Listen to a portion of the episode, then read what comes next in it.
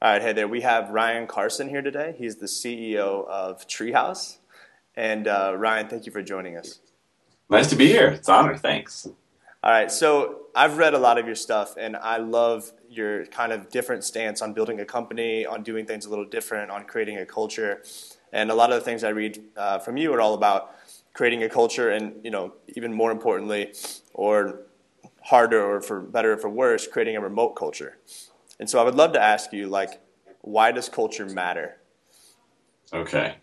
Um, I what I've realized is that um, the reason why we have a really healthy culture at, at Treehouse is um, is not related to our good benefits um, or or even the way that we do things. You know, email updates or tools that we use or systems or or anything like that. I, what I realize now it distills all the way down to the core mission of the company, and our mission is something um, that everybody in the company feels so passionate about that it ends up filtering into everything um, and allows people to basically be positive and excited about what we're doing no matter what what happens. So so our, our mission is very simple. Um, to bring affordable technology education to the world so that they can change their lives and the world around them. So it, it's it's a very humanitarian mission, um, but clearly um, it's it's connected into building a big exciting business as well. So everybody in the company feels so excited about what we're doing that it seems to trump any any uh, trouble that we have being a remote team. So this we're up to about 55 or 60 people now, and um, I would say about 50% of them are in our office in Orlando, and the, the rest of us, including myself, are not in Orlando. We're totally remote. So I'm in the UK, um, and I'm going to move to the states soon to Portland, but but I'll still be remote in a sense. Um, so so we've managed to grow, grow from basically you know, one person in the beginning, me, plus plus two people, the first guys I hired, you know, to 55 people in, in about about sort of 14 months. Um, so pretty quick, and most of that growth has happened in the last six months um, without losing any any excitement. In fact, it seems to be getting crazier, and it seems to be getting that people are even more passionate about what we do. So I've thought about that because we were sitting around talking about last time I was in Orlando, like how weird that we've accelerated the growth of the company so fast. Um, and, and most startups far, start to fall apart culturally when that happens. You know, the, the wheels start to fall off and, and people get disenchanted and disconnected and confused about what, what's going on. And yet we seem to be getting stronger. And, and, and all the all the folks that I talked to said, I think it's because what we're doing matters. Um, and so, and somebody wrote an article about that um, that you know hit Hacker News and went up the ranks, and it was basically about how the confusion is is you know a lot of startup founders think that culture means you know simple things like Nerf guns and and you know good lunches and you know and and nice Aeron chairs and you know stuff like that. Whereas that that just kind of makes life a little nicer. You know, it's it's great and everything, but but it doesn't create culture. So yeah, I, I think we're basically lucky to be doing something that we're both passionate about, but also could be a really big business. Um, so so that's I think what's related to that. And and most founders know they have that kind of spidey sense about if they're doing something that they think deep down matters. Like if you got them really, really drunk and they were talking to their mom or somebody really trusted, you know, what would they say about their business? And if it, if, if, if in 10, 20 years time from now, they're going to actually believe it mattered. Um, so, and I've done businesses where I, I, looking back, I didn't really think it mattered, you know, um, yeah. And actually why I sold my last business. It, there was a part of me that was like, you know what? Um, doing events and conferences is exciting and there is a place for that, but I don't actually feel that I'm going to make a net positive impact on the world, you know, for the long term by doing that. So, um, you know, that's why we sold it and focus, you know, solely on Treehouse. So let me let me dive into that because you say uh, you about 50 to 60 people. I mean, I think the number that most people throw out is around 30. is when things start to get a little 30 people is where you go from everyone just does stuff and you're all hacking around to like, oh crap, we need some process or something. Um, and you're at 50. You're mostly or half remote, half in Orlando. Pretty much, yep. But like functionally, so the idea you're lucky to have education. Like how how big can education go? Like it's a pretty massive thing, and I think it's one of the most important yep. things in the world. So I, I totally understand how you think like the idea. But are there functional things you do to like set the tone? I'm just trying to understand this from like if someone's here that they have a three person startup and they're going to go to 50 people. Like, do you? Is it about getting people all bought into the vision from day one? Is it about employee onboarding? Do you do weekly updates? Are there things that you have like a manifesto that everyone has to buy into before they ever even thought about being hired? Do you fire people faster? How do you like? The, I'm really interested in like the functional. I don't know if you can go into this, but like that's kind of what I'm interested in, and I would love okay. to hear your thoughts on that. Cool. So let me dig into that. So um, what we do is um, I I I visually and verbally, you know, I'll hop on Skype and I will communicate the vision of the company to all new employees. And so, and because I'm passionate about it, I can speak in a way about it that really is, it's kind of primal and sort of, you know, it's, it's very passion driven. So, so I think that it all starts from the fact that the CEO and founder has to be able to communicate why what they're doing matters all the time. So it, you start the first time someone joins, and you schedule a meeting, and you literally talk them through, you know, what are we doing here, and and why does it even matter, you know, um, and and that that conversation usually lasts, you know, 15 minutes or so, and then after that, um, it's about reiterating it basically every week. So every week I do a video update, um, and I used to be able to do this over our. We used to get together um, using GoToMeeting um, every Monday, and the entire company would gather around. But but actually, we we grew to the point where we couldn't physically fit the camera, and and then at that same point, it became logistically impossible, or it became logistically inefficient to get everybody in front of the camera. It was like, oh, John's in the bathroom, and uh, you know, I don't know where so and so is, and and eventually became this big time suck. It was like to get everybody in front of GoToMeeting for 15 minutes took an hour. And and then multiply an hour times you know 30 people and you're wasting 30 hours you know productivity with a with a 15 minute meeting. So I, I was like damn we can't do this anymore. This is uh, but but I but I thought this is really important. So so um, basically I started recording a video and uploading it to Vimeo and password protecting it and basically I I talk for five to eight minutes about and I start off with a really encouraging tweet about Treehouse, and there it's amazing. Every week we get someone saying that we changed their life.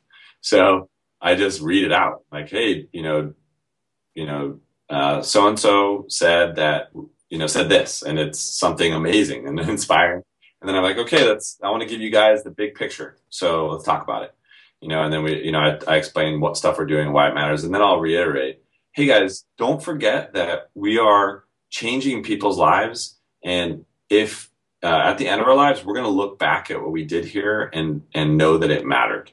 If it, it'll be probably the one thing that we do in life that will that we'll all be proud of, you know. And I I say that kind of stuff all the time. Um, and then at the end, I'll close with another positive tweet, and then I'll just send out an email and say, "Hey guys, here's the update. If you want to watch it." And crazily, everyone watches it. Like I think some some people multiple times, you know. So that's a good way. I think it has to come from the top and then from the managers. This constant emotional um, reiteration of the mission, and it can't. And, and the problem. This is why founders who are doing businesses that don't matter have a serious problem. Um, you know, if you are, you know, doing some, you know, some banal business that you know throws off cash but actually is stupid, you're never going to be able to get your team to care right? Um, and and this may sound really harsh, but this is why I stopped doing events. I mean, my last business that I sold, I was like, this doesn't matter. You know, it, I, I, I did some events that connected people and encouraged people, and that mattered. But as soon as it became into this business where we had to generate revenue, we had to get sponsors in, it became this thing that didn't matter. Um, and I got to get out. So, you know, sold it. And, um, and that's because I couldn't, as the founders, talk to the company with any sort of conviction and say it, what we did mattered. Um, so that, so that's kind of so so weekly reminders of the mission from the top with an emotion, you know, and then and then we um, and then we do something really important, which is quarterly we get together physically. So we fly everybody into Orlando, um, and and it's crazy. You know, there's like 55 people flooding into town. You know, we all sleep on each other, you know, on each other's floors or in hotels, and and then we work at the office for a week together. And that physicality, that meeting together in person quarterly really matters. I can tell like that that's the glue that actually holds this crazy, you know, machine, you know, in place. So that that really works, and that's expensive. You know, a lot of flights, a lot of hotels, um, a lot of food costs, but it's totally worth it. Um, and then we have a couple other things. Um, we we use TriNet for our HR. So um, you know, it's just a great way of getting people onboarded and getting all the, the stupid stuff taken care of. Like, hey, here's how you contribute to your pension plan, and you know, here's your your health care, and that stuff that's important, but you don't want it to become something that consumes someone's whole job. So the onboarding process, it, we use Trello, um, and we have an onboarding uh, board in Trello and basically each step you know is, is very important things and as soon as we hire someone we put them on that board and we start moving them through and then um, part of you know some of those tasks are are are basically um, things like you know explain the mission statement you know so you, you take them through the whole thing sorry you still there did I lose you? Are you still there? No, I think we're yeah, good. Still here. so I just wanted to I wanted to ask one one thing. So you talk a lot about doing something that really matters, uh, and you talk a lot. You're all remote. So I wanted to ask, um, have you done anything that didn't work? Have you done anything in this company or the last, or something you've learned that it's probably a bad idea for culture, or um, actually was a, didn't actually have any impact? It didn't actually matter at all. Yeah, it's a good question.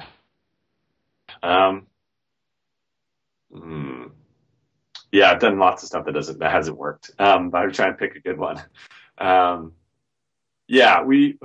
I tried to do this one thing where um, I, I, tried to uh, standardize. Uh, so I, I, read a book called The E Myth, um, and the E Myth is is all about systematizing your company. And the, the, the problem is, is that um, I took it too much to heart and I tried to systematize everything. And one of them was how people answered the phone. Um, so I wrote a little script uh, uh, so that they would say something. And, and I, the intention was good. Like, hey, we want a consistent, positive customer experience. So let's tell everyone exactly what they should say. But it totally backfired. I mean, everyone felt weird about it. They came across as robot, you know, like on the phone, and it just totally backfired and, and everybody hated it. Um, and what I realized is actually, you know, we need to give people permission to be human and and and be friendly, and that's all that we need to do. Um, and uh, after we did that, it really worked a lot better. So, would your would your advice be if you actually want to build a good culture is to go into a market or an idea that matters and will make an impact on the world versus trying to build a functional process or culture or team around something that just doesn't matter? Oh man, hundred percent. Yeah, yeah, with without a doubt. How would you um, say that Zappos does it? Um, Zappos basically founds their very company on the fact that their job is to make people happy. So, so the way they do that is by offering good customer service. You could say like, give me a break. Like selling shoes or bags or or whatever, it doesn't matter. Who cares? But but actually, people want and need those things, and when they're going to buy them, if they have a customer experience that makes their life a little better and they smile, that is worth doing. Um, so so I think they basically empower their their their whole team to, to do whatever it takes to make customers happy and then that's why their culture is so good because and they you know they they they they it's really interesting they went from nothing to thousands of employees and then got acquired and yet still have a good culture. You know, so I think it's all about um, that kind of messy, letting people be human thing. Um, and and of course that means you'll have to ask some people to leave the company because they they they act you know uh, wrongly or weirdly, and then you'll have to get rid of them. But but the truth is, most people, when you give them freedom to be human and, and positive, they actually do really cool things. So I think that's what's going on. Um, and, and I also think you can't systematize it too much. You, there's things you can do, like let's help people advance their through their careers. Let's you know let's let them win financially. Let's do those things. But actually, when it comes to being happy, it's always a constant sort of, hey, how are people doing, and let's adapt. Um, you know, it, it, you look at kind of companies that have that are old now, and they've sort of system systematized the point where it's kind of like uh, the kind of the humanness has been, you know, has been metricized out of this. You know, it's and and then even though it's efficient, it actually isn't very very nice. Um, so that's my belief. But I'm young and I'm inexperienced compared to that. Like this is the biggest company I've ever run. You know, at 55, 60 people, and it's the and the longest I've ever run a business is about five years. So I, I don't I don't really know what I'm talking about. You know, when I've been doing triathlon for 20 years and we're we have a thousand people, maybe I'll know better. we'll do another interview then. I think this is very insightful, and I, uh, for myself and anyone who watches it, I think it's it's awesome to see a company grow very quickly and also go after an idea that you know education is a huge space. Most people would argue that it's pretty broken. Uh, and there needs to be better access to be able to learn. And so I wanted to thank you for taking the time today. I, I enjoyed it, and uh, I hope that you know everyone goes and checks out Treehouse. And uh, thank you again for coming. Thanks for having me. It was awesome.